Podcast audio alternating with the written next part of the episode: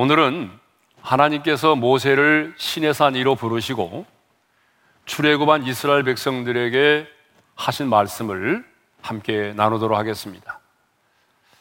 하나님께서 출애굽한 이스라엘 백성들에게 가장 먼저 하나님 자신이 어떤 분이신지에 대하여 말씀하셨습니다. 오늘 본문 5절 상반절의 말씀을 읽겠습니다. 다 같이요. 세계가 다 내게 속하였나니 자, 하나님은 출애굽한 이스라엘 백성들에게 가장 먼저 세계가 다 내게 속하였다라고 말씀하십니다. 여러분 이 말은 무슨 말일까요? 하나님 자신이 이 세상의 주인이시고 그리고 이 세상을 통치하고 다스리시는 분이심을 말하죠. 그렇습니다. 하나님이 이 세상을 창조하셨습니다. 하나님이 하늘과 땅을 창조하셨고, 그리고 하늘과 땅 그 가운데 있는 모든 것들을 하나님이 지으셨습니다. 그러기에 하나님은 당신이 창조하신 이 세상을 주관하시고 다스리시고, 그리고 심판하실 수가 있는 것이죠. 그래서 사도 바울은 이렇게 말합니다. 이는 만물이 주에게서 나오고 주로 말미암고 또 주에게로 돌아감이라고 말하죠. 그러면 왜 하나님은 출애굽한 이스라엘 백성들에게 가장 먼저 하나님 자신이 이 세상의 주인이시고 온 세상을 주관하시고 다스리시는 그런 하나님이심을 말씀하였을까요? 두 가지 이유 때문에 그렇습니다. 그 첫 번째 이유는 바로가 세계 주권자라고 하는 의식이 아직도 남아 있었기 때문이죠. 이스라엘 백성들은 무려 430년 동안 예굽에서 종살이를 했습니다. 여러분 10년이 아니에요. 100년도 아닙니다. 400년이 넘는 세월 동안에 그들은 예굽에서 예굽의 바로 왕의 통치와 지배를 받으며 살았어요. 그래서 그들의 마음속에는 이 세상의 주권자는 바로 애굽의 왕 바로라고 하는 의식이 남아 있었어요. 여러분 그러지 않겠어요? 네. 그러게 하나님은 이것을 깨뜨리기 위해서 열 가지 재앙을 번거롭지만 애굽 땅에 내리셨고 그 열 가지 재앙을 통해서 이스라엘 백성들을 구원해 내셨어요. 그리고 마지막에는 장자의 재앙을 통해서 예굽의 바로 왕이 항복하게 하시고 이스라엘 백성들을 구원해 내신 것입니다. 자, 두 번째 이유입니다. 두 번째 이유는 당시의 사람들은요, 자신들이 섬기는 신을 한 민족과 지역에만 국한된 신으로 생각을 하고 있었습니다. 그래서 430년 동안 이스라엘 백성들이 예굽에서 노예로 살아왔는데 그 예굽에도 마찬가지잖아요. 예굽 사람들도 자연 숭배를 많이 했어요. 하늘에 있는 태양과 그리고 달과 별을 비롯해서 각종 짐승들을 신으로 숭배했어요. 황소라든지 사자라든지 코브라라든지 이런 짐승들 심지어는 이 곤충 가운데 메뚜기도 메뚜기와 같은 곤충도 하나의 신의 대상으로 숭배하며 살았어요. 그런데 하나님은 이제 그들에게 말씀하십니다. 하나님 자신이 누구라고요? 세계가 다 내게 속하였나니 온 세상이 하나님 자신에게 속해 있다라고 말씀하고 계십니다. 내가 너희를 예굽에서 이끌어내었지만 나는 너희 이스라엘만의 하나님이 아니시라는 거예요.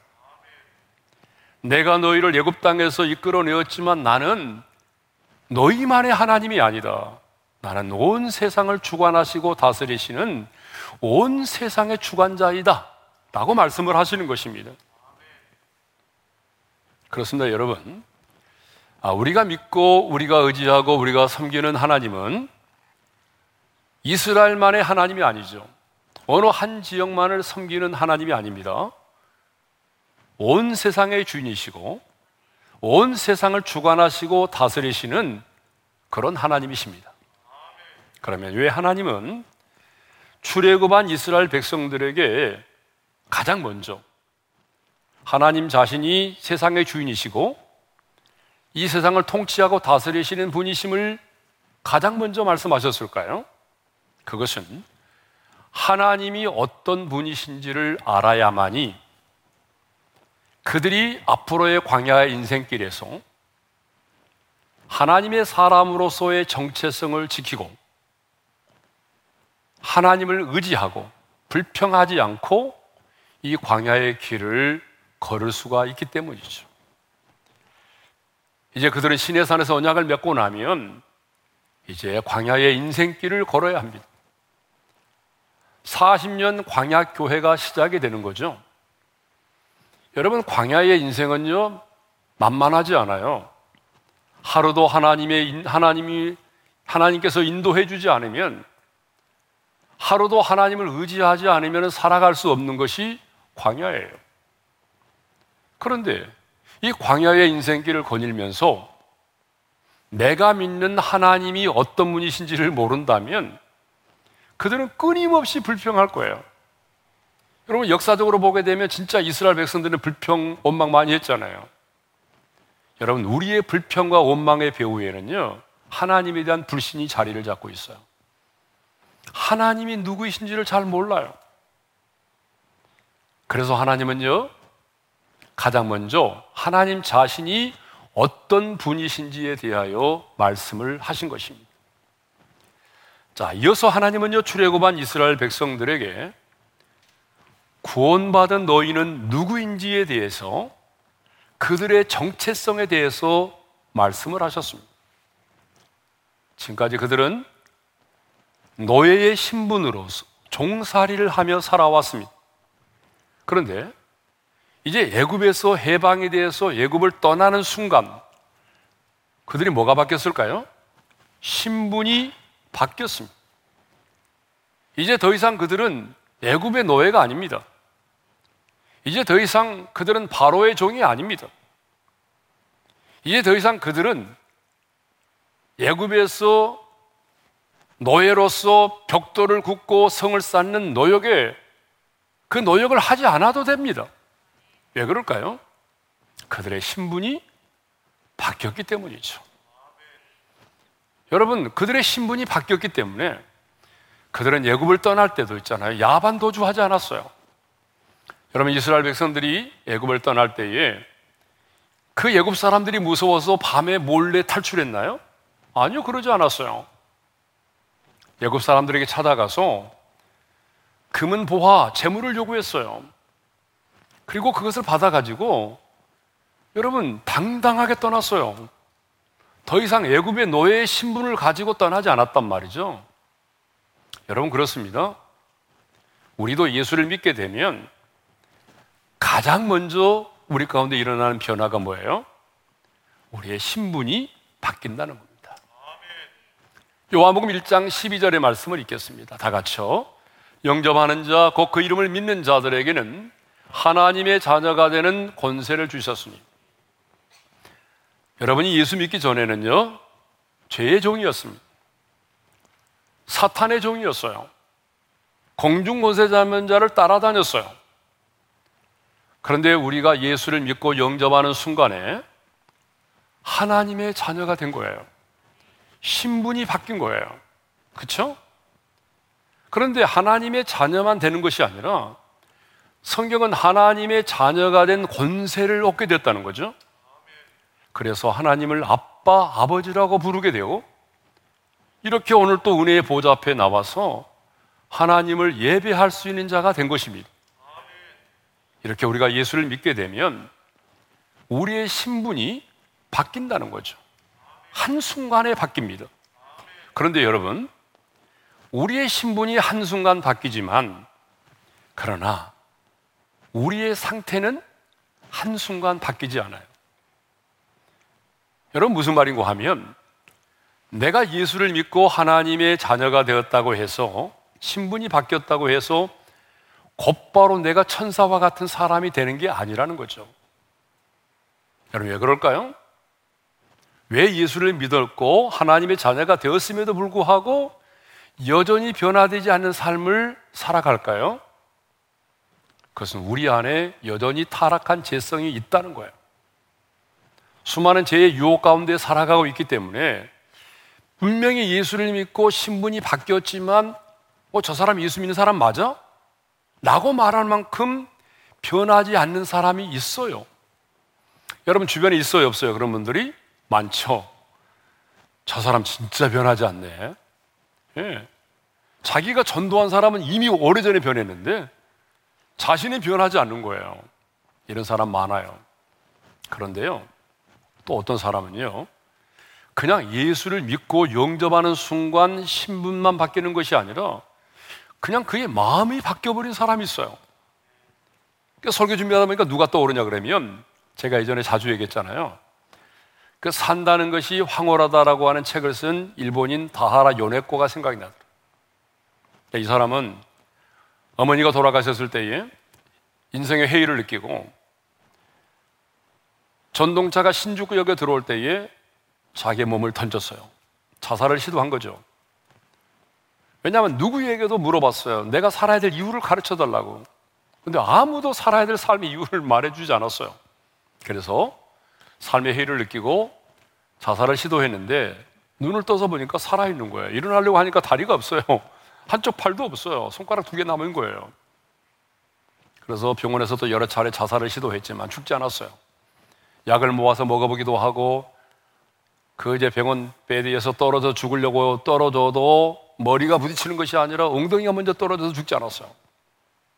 그런데 병원에 매일매일 찾아와서 전도하는 사람이 있었어요. 미국인 선교사하고 일본인 청년이 매일매일 찾아와서 복음을 전하려고 하는 거예요. 그럴 때마다 거부했어요. 나는 당신들이 믿는 신을 믿지 않는다. 그런데 너무 귀찮게 하니까 어느 날 그들이 전하는 복음을 듣게 됐어요. 근데 그 복음을 듣고 예수를 영접했어요. 그런데 그가 그 책에 이렇게 말하고 있어요. 병원에서 어제의 나와 오늘의 나는 왜 이렇게 다를까? 여전히 내 인생이 장애를 가지고 있고 병원에 입원해 있는데 어제의 나와 오늘의 나는 왜 이렇게 다를까? 여러분, 이렇게 신분이 변하면서 상태까지 변해버린 사람이 있어요. 그렇지만 대부분의 사람들은 신분은 변했지만 상태는 변하지 않는, 아니, 그 변화된 모습과 시기가 사람마다 너무나 다르다고 하는 것을 보여줍니다. 중요한 것, 누구나 예수를 믿으면 가장 먼저 우리의 신분이 바뀐다는 것입니다.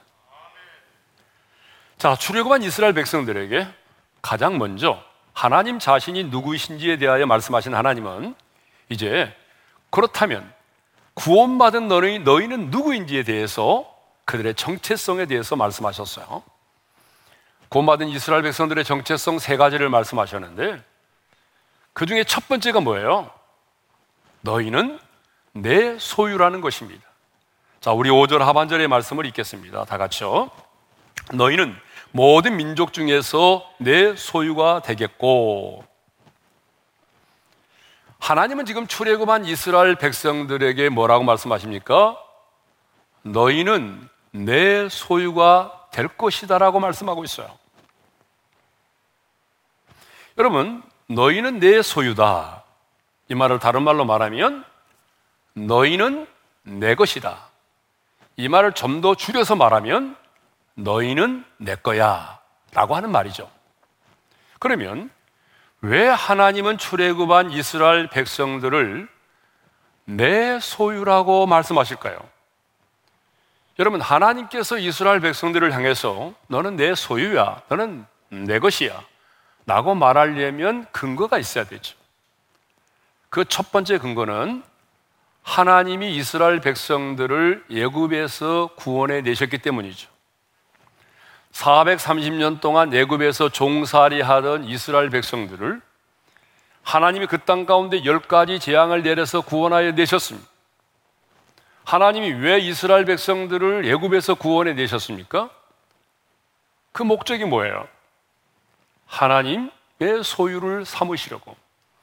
그래서 하나님은요, 모세가 미디안 광야에서 양떼를 치고 있을 때 그 모세를 부르시고 그 모세를 애굽의 바로 왕에게 보내시면서 이렇게 말씀하십니다. 다 같이 읽겠습니다. 너희를 내 백성으로 삼고 나는 너희의 하나님이 되리니. 하나님께서 지금 모세를 애굽에 보내서 이스라엘 백성들을 구원코자 하시는데 그 구원하신 목적이 뭐냐는 거예요. 목적. 그것은 그들을 내 백성 하나님의 소유로 삼고 하나님 자신은 그들의 하나님이 되시기 이함이라는 거예요. 그러니까 하나님께서 이스라엘 백성들을 너는 내 소유다라고 말씀하신 이유가 뭐예요? 그것은 바로 하나님께서 이스라엘 백성들을 예굽에서 구원해 내셨기 때문이죠. 두 번째 근거입니다. 두 번째 근거는 하나님이 그들을 여기까지 인도하셨기 때문이죠. 지난 시간에 우리가 나눈 것처럼 하나님은요 이스라엘 백성들을 구원하는 것이 목적이 있는 것이 아니라 구원받은 이스라엘 백성들을 인도하시는 거죠. 그래서 하나님은 가까운 길이 있음에도 불구하고 그 지름길로 인도하지 않으시고 그들을 멀고 먼 험한 광야길로 인도하셨어요. 독수리가 자기 새끼를 훈련하듯이 하나님은 광야길로 인도하셔서 시련을 통해서 하나님만을 의지하게 하는 훈련을 하게 하셨어요. 그리고 그들이 위기의 순간을 만날 때마다 독수리가 자기 새끼를 업어 인도한 것처럼 하나님은 가장 안전한 방식으로 여기까지 인도하셨죠. 그게 뭐예요? 바로 그들이 진퇴양난에 빠질 때 하나님 어떻게 하셨나요? 하나님은 홍해를 가르셨어요. 그래서 홍해를 육지같이 건너게 하시고 농사를 지을 수 없는 광야길을 걸릴 때 하나님은 하늘의 문을 여시고 만나와 메추라기를 내려 먹이셨어요. 그들이 목말랄 때 하나님은 반석에서 물이 나게 하셨고요. 뿐만 아니라 아말렉의 공격을 받을 때는 하나님이 그 공격으로부터 이스라엘 백성들을 지켜주셨습니다. 이렇게 하나님은 독수리가 날개를 업어 인도하는 것처럼 이스라엘 백성들을 여기까지 인도하셨습니다. 그렇기 때문에 하나님은 오늘 이스라엘 백성들에게 당당하게 말하는 거예요. 내가 너희를 여기까지 인도했으니 너희는 내 소유라, 내 백성이라고 말하는 거죠. 여러분, 하나님은 출애굽한 이스라엘 백성들을 신의 산으로 인도했다라고 말하지 않아요. 하나님의 의도 가운데는 신의 산이 있었거든요. 신의 산에서 머무르면서 언약을 맺고 율법을 주시고 계명을 주시잖아요. 그러니까 굉장히 중요해 신의 산이. 그런데 하나님은 내가 너희를 신의 산으로 인도했다고 말씀하지 않고 4절 하반절에 보게 되면 내게로 인도했다라고 말씀하세요. 우리 다 같이 읽어볼까요? 시죠 내가 어떻게 독수리 날개로 너희를 업어 내게로 인도하였음을 너희가 보았느니라. 여러분, 하나님 자신에게로 인도했다는 말은 무슨 말이겠습니까? 내 소유를 삼으시려고 인도했다는 거죠. 그래서 하나님께서요, 이스라엘 백성들에게 너는 내 소유야, 너는 내 거야 라고 말씀하신 근거가 뭐예요? 예굽에서 그들을 구원해 내셨고 여기까지 인도하셨기 때문이죠. 자, 여러분 이것을 보게 되면 우리 하나님은요, 언제나 목적을 따라서 일을 행하신다는 거죠. 여러분 신실하신 우리 하나님은요 어떤 일을 행하실 때에 또 어떤 사람을 부르실 때에 아무런 목적도 없이 막무가내로 일을 행하지 않아요. 어떤 사람을 부르실 때도 마찬가지죠. 자, 하나님이 왜 이 세상을 창조하셨을까요? 여러분, 우리 하나님은요, 하나님이시기 때문에 이 세상을 의무적으로 창조해야 된다? 아닙니다. 하나님은 이 세상을 창조하지 않아도 됩니다. 그래도 하나님이세요. 그렇지만 하나님은 이 세상을 창조하셨습니다. 하나님이 창조하신 목적이 뭐예요? 바로 하나님이 창조하신 세상을 정복하고 지배하고 다스림으로 하나님이 지배하고 다스리시는 하나님의 나라를 만드시기 위해서예요. 왜 하나님이 우리 인간을 당신의 형상을 따라 지으셨나요? 하나님이 우리 인간을 당신의 형상을 따라 지으신 목적이 뭐예요? 당신의 형상을 따라 지음받은 우리 인간과 하나님이 사랑의 교제를 나누시고 사랑을 나누시고 그리고 하나님이 창조하신 세상을 하나님을 대신하여 정복하고 다스리도록 하기 위함이죠. 왜 하나님이 아브라함을 부르셨나요? 목적이 있어요. 그를 통하여 한 민족을 이루시고 그를 믿음의 조상으로 세우시기 위함이죠. 왜 하나님이 예수 그리스도를 이 땅 가운데 보내셨나요? 죄와 죽음 가운데 있는 인간들을 구원해 내시고 아담의 타락으로 인하여 중단된 하나님의 나라를 다시 회복시키기 위해서 하나님이 예수 그리스도를 보내신 거예요. 여러분, 왜 하나님이 사울이라는 청년을 부르셨나요? 이방인에게 복음을 전하는 사도로 세우시기 위해서죠. 왜 하나님이 완악한 이런 바로를 세우셨나요? 왜 완악한 바로를 세우셨어요? 하나님의 능력을 나타내 보이고 여호와의 이름을 온 천하에 드러내기 위해서죠. 오늘 본문에서 왜 하나님이 이스라엘 백성들을 예굽에서 구원하여 내셨습니까? 자기의 소유, 하나님의 소유로 삼으시기 위함이라는 거죠. 그런데 하나님은요, 출애굽한 이스라엘 백성들에게만 너희는 내 소유다라고 말씀하신 것이 아니에요. 성경을 보게 되면 하나님은 오늘 이 시대를 살아가는 예수 믿고 구원받은 새 언약의 백성인 저와 여러분에게도 동일하게 너는 내 소유된 백성이라고 너는 내 것이라고 말씀하신다는 거예요. 아, 베드로전서 2장 9절 상반절의 말씀을 읽겠습니다. 다 같이요. 너희는 택하신 족속이요 왕 같은 제사장들이요 거룩한 나라요 그의 소유가 된 백성이니 하나님은 베드로 사도를 통해서 구원받은 저와 여러분을 그의 소유된 백성들이라고 분명히 말씀하시죠. 너희는 내 소유라는 거예요. 내 것이다라고 말씀하시죠. 그러면 하나님께서 오늘 저와 여러분에게 왜 너는 내 소유된 백성이야? 너는 내 것이야 라고 말씀하실까요? 하나님 오늘 저와 여러분을 향해서 너는 내 것이다 라고 말씀하시려면 근거가 있어야 되겠죠. 그 첫 번째 근거는요. 하나님이 나를 지으셨기 때문이에요. 이사야 43장 1절의 말씀을 읽겠습니다. 다 같이요. 야곱아, 너를 창조하신 여호와께서 지금 말씀하시느니라. 이스라엘아, 너를 지으신 이가 말씀하시느니라. 너는 두려워하지 말라. 내가 너를 구속하였고 내가 너를 지명하여 불렀나니 너는 내 것이라. 여러분 이사야 43장 1절을 보게 되면 창조했다는 말씀, 지으셨다는 말씀이 나오죠. 그리고 마지막에 무슨 말이 나와요? 너는 내 것이라는 말이 나오죠. 그러니까 하나님이 저와 여러분들을 너는 내 것이다라고 말씀하신 근거가 뭐예요? 하나님이 나를 지으셨기 때문이죠. 나를 지으셨기 때문에 얼마든지 하나님은 너는 내 것이라고 말씀하실 수 있는 거죠. 두 번째 이유입니다. 두 번째 이유는 하나님이 나를 구속하셨기 때문에 그렇습니다. 자, 이사야 43장 1절 하반절의 말씀을 읽겠습니다. 다 같이요. 내가 너를 구속하였고 내가 너를 지명하여 불렀나니 너는 내 것이라. 말씀을 보세요. 왜 내 것이라고 말하죠? 내가 너를 구속하였고 내가 너를 지명하여 불렀기 때문에 너는 내 것이라고 말하죠. 구속이라고 하는 말은요. 값을 지불하시고 우리를 구원하신 것을 말합니다. 여러분, 우리의 구원은요. 그냥 이루어진 것이 아닙니다. 하나님께서 그 아들의 십자가에 달려 죽게 하심으로 그의 피값으로 우리의 죄를 사하시고 우리를 구원하셨어요. 예? 엄청난 대가를 지불하신 거죠. 그래서 사도 바울은 고린도전서 6장 19절과 20절에서 이런 말씀을 하고 있어요. 다 같이요. 너희는 너희 자신의 것이 아니라 값으로 산 것이 되었으니 그런즉 너희 몸으로 하나님께 영광을 돌리라. 너희는 너희 자신의 것이 이제 아니라는 거예요. 주님이 피 흘려 값주고 여러분을 사셨다는 거죠. 그러니까 하나님께 영광을 돌리는 삶을 살아야 된다라고 말하죠. 고린도전서 7장 23절의 말씀도 있겠습니다. 다 같이요. 너희는 값으로 사신 것이니 사람들의 종이 되지 말라. 자, 이렇게 주님께서 자기 아들의 십자가의 그 피 흘리심을 통하여 우리를 구원해 내셨다는 거죠. 피값으로 우리를 사셨다는 거죠. 여러분, 피는 뭐예요? 생명을 말하잖아요. 그러니까 하나님이 우리를 어떻게 구원하셨습니까? 당신의 생명을 주고 우리를 사셨다는 거죠.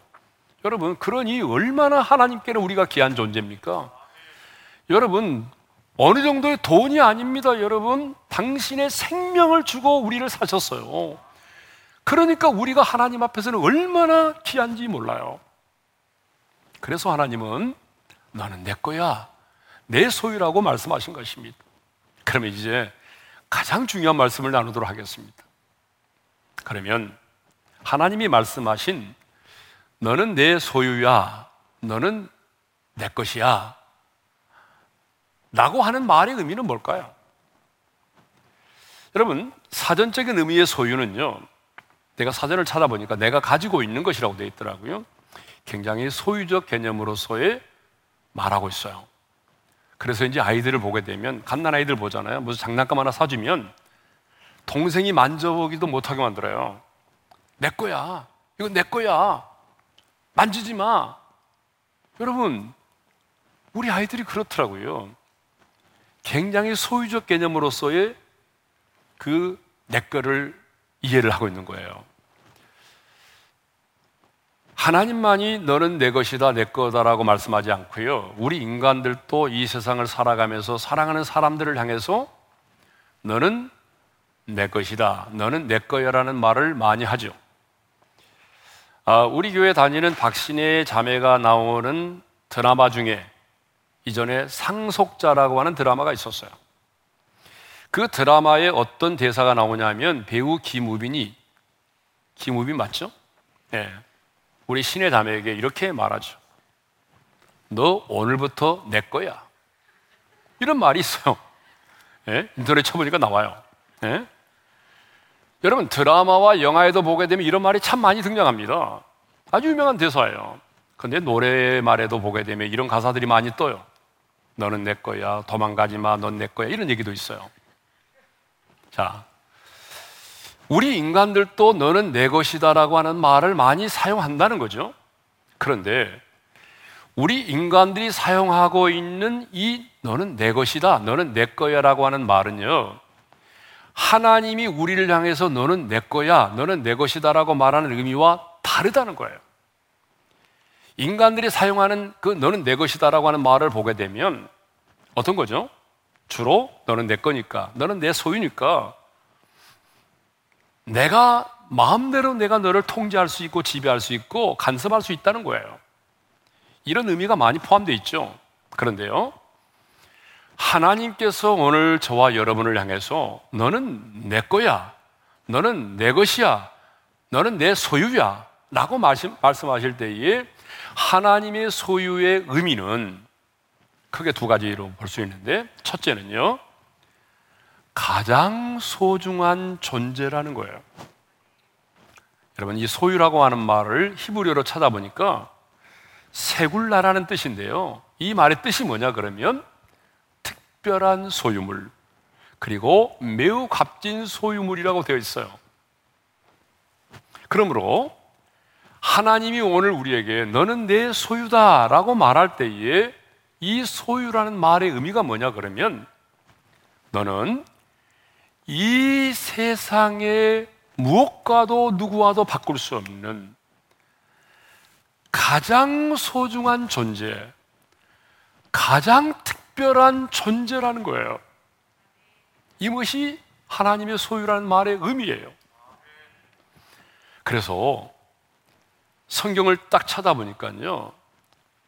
우리가 지금 사용하고 있는 개혁 개정판에서는 그냥 소유라고 되어 있지만 우리말이라고 하는 성경이 있잖아요. 우리말 성경의 번역본을 보니까 이렇게 돼 있어요. 우리 한번 읽어볼까요? 다 같이요. 이제 너희가 내게 온전히 순종하고 내 언약을 지키면 너희는 모든 민족들 가운데 특별한 내 보물이 될 것이다. 특별한 내 보물이라고 번역하고 있어요. 여러분, 이게 더 합당한 번역 같아요. 하나님은 당신이 구원하여 낸 이스라엘 백성들을 뭐라고 말씀하십니까? 특별한 내 보물이라는 거예요. 무슨 말입니까?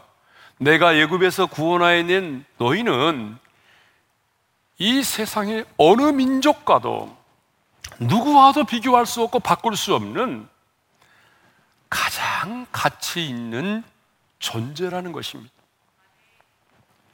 그렇다면 여러분, 이스라엘 백성들은 하나님의 이 말씀처럼 자신들을 하나님의 특별한 보물이라고 생각하고 살았을까요? 이스라엘 백성들은 광야의 인생길을 거닐면서 그래, 우리는 이 세상의 어느 민족과도 이 세상의 무엇과도 바꿀 수 없는 가장 가치 있는 존재라고 생각하면서 광야의 길을 걸었을까요? 여러분 어떻게 생각하세요? 아닙니다. 어떻게 알 수 있어요?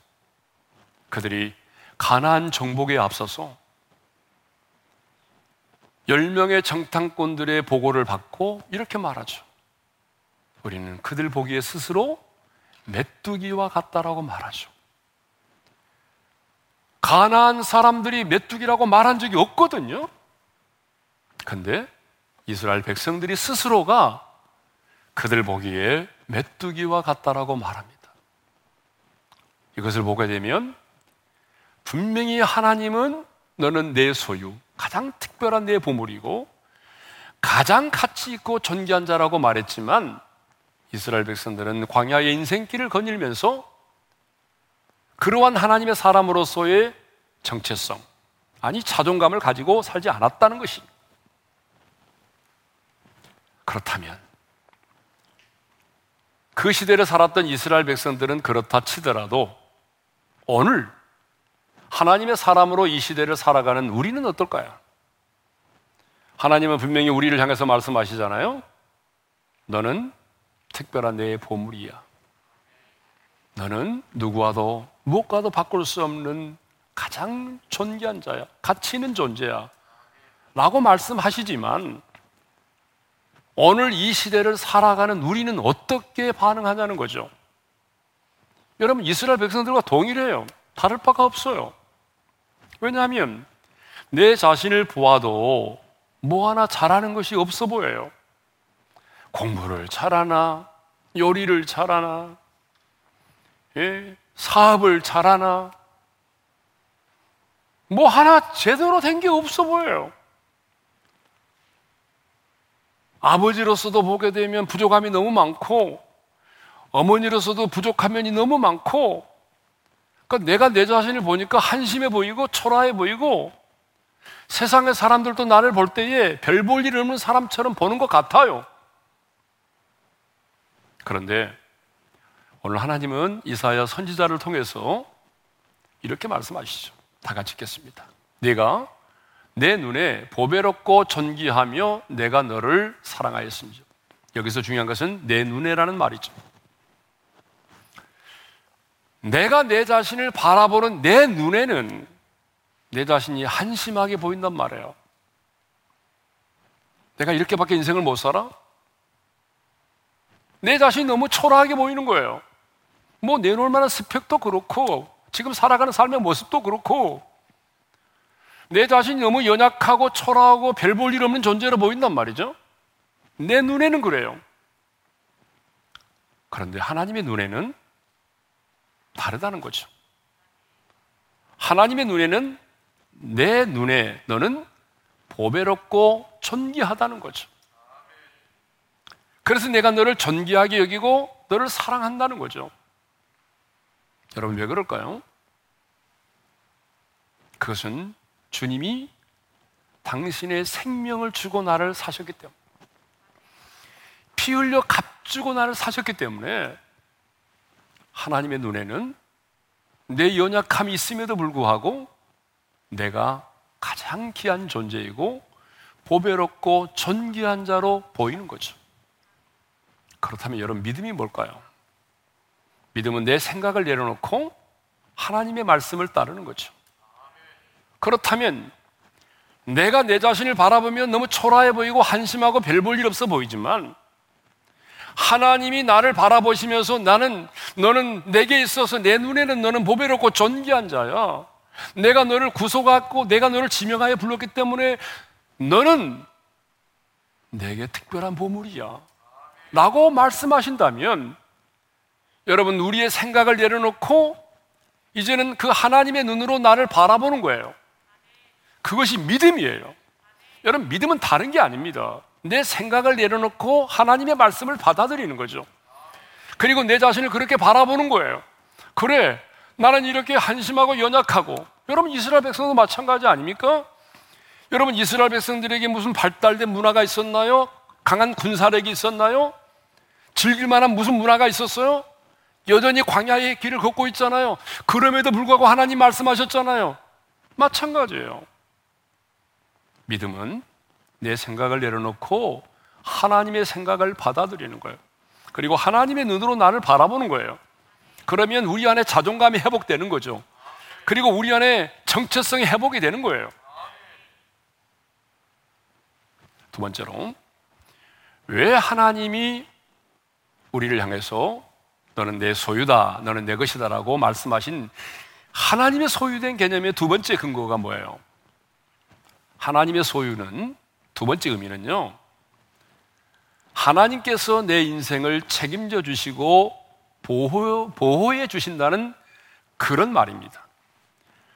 여러분 다시 한번 이사야 43장 1절의 말씀을 읽겠습니다. 다 같이요.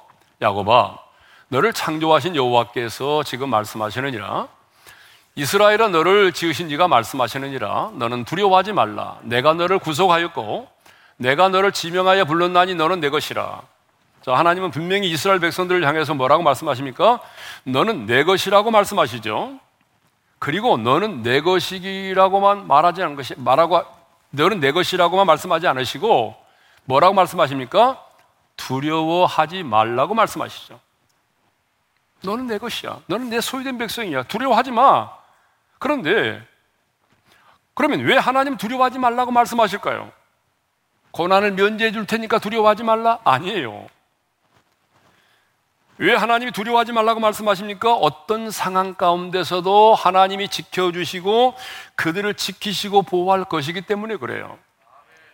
여러분 이사야 43장 2절의 말씀을 읽겠습니다. 다 같이요. 네가 물, 물 가운데로 지날 때에 내가 너와 함께 할 것이라 강을 건널 때에 물이 너를 침몰하지 못할 것이며 네가 불 가운데로 지날 때에 타지 아니할 것이요 불꽃이 너를 사르지도 못하리니. 자, 여러분, 물과 불은요, 우리가 인생을 살아가면서 겪게 되는 가장 큰 시련과 고통을 말해요. 여러분, 중국에 홍수가 났을 때 그 참상을 보셨잖아요. 수많은 막 자동차들이 쓰러져 내려가고 집들이 무너지고 여러분, 불도 마찬가지입니다. 여러분, 이 불이라고 하는 것은 얼마나 무서워요. 삽시간에 집을 태워버리죠. 삽시간에 원산을 잿더미로 만들어 버리잖아요. 그러니까 이 물과 불은요, 우리가 이 땅을 살아가면서 겪게 되는 가장 큰 시련과 고통을 말해요. 그런데 우리가 인생을 살다 보게 되면 이 광야의 인생길에 홍해를 만날 때가 있다는 거죠. 우리의 인생에 쓰나미가 몰려올 때도 있다는 거죠. 다니엘의 세 친구들처럼 뜨거운 불물불에 던짐을 맞는 뜨거운 환란을 경험할 때도 있다는 거죠. 그런데 여러분 주님이 말씀하십니다. 내가 내 소유이기 때문에 내 것이기 때문에 너의 인생 가운데 이 물과 불의 시련을 없애주겠다는 것이 아니잖아요. 언제나 하나님은 없애주는 것이 아니라 너의 인생 가운데 물과 불의 시련을 만난다 할지라도 내가 너와 함께 할 것이고 그래서 네가 물의 시련을 당할지라도 침몰하지 않도록 지켜줄 것이고 불의 시련을 당한다 할지라도 타지 않도록 내가 너를 보호해 준다는 거죠.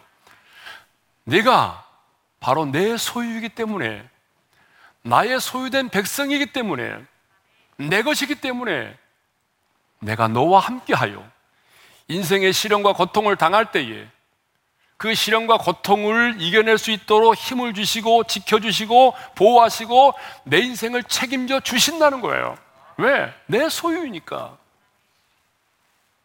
성도 여러분, 말씀을 정리하겠습니다. 사람들이 말하는 내 소유의 개념은 통제하고 간섭하고 주장하는 거예요. 그런데 오늘 하나님께서 말씀하시는 내 소유는 방금 우리가 나눈 것처럼 하나님께서 우리를 가장 가치 있고 소중한 존재로 여기시는 것을 말합니다. 그리고 물과 불 같은 시련을 만날지라도 내 소유이기 때문에 내가 너와 함께 해서 너를 지키고 보호하며 너의 인생을 끝까지 책임져 주시겠다는 의미의 말입니다. 이것이 바로 하나님께서 오늘 우리에게 말씀하신 내 소유의 은혜입니다. 이번 한 주간, 이번 한 주간 동안도 하나님이 우리에게 말씀하신 내 소유의 은혜를 풍성하게 누리며 넉넉히 승리하는 삶을 살아가시기를 주님의 이름으로 축원합니다. 오늘 주신 말씀 마음에 새기면서 나의 아내 고하라 내가 너를 지명하여 불렀나니 너는 내 것이라 우리 한번 오랜만에 한번 일어서서 한번 찬양해 볼까요? 다 같이 일어나서 이 찬양을 함께 드리며 나가겠습니다 나의 안에 거하라. 나는 내 하나님이니 모든 환란 가운데 너를 지키는 자라. 두려워하지 말라. 내가 널 도와주리니 놀라지 말라. 내손잡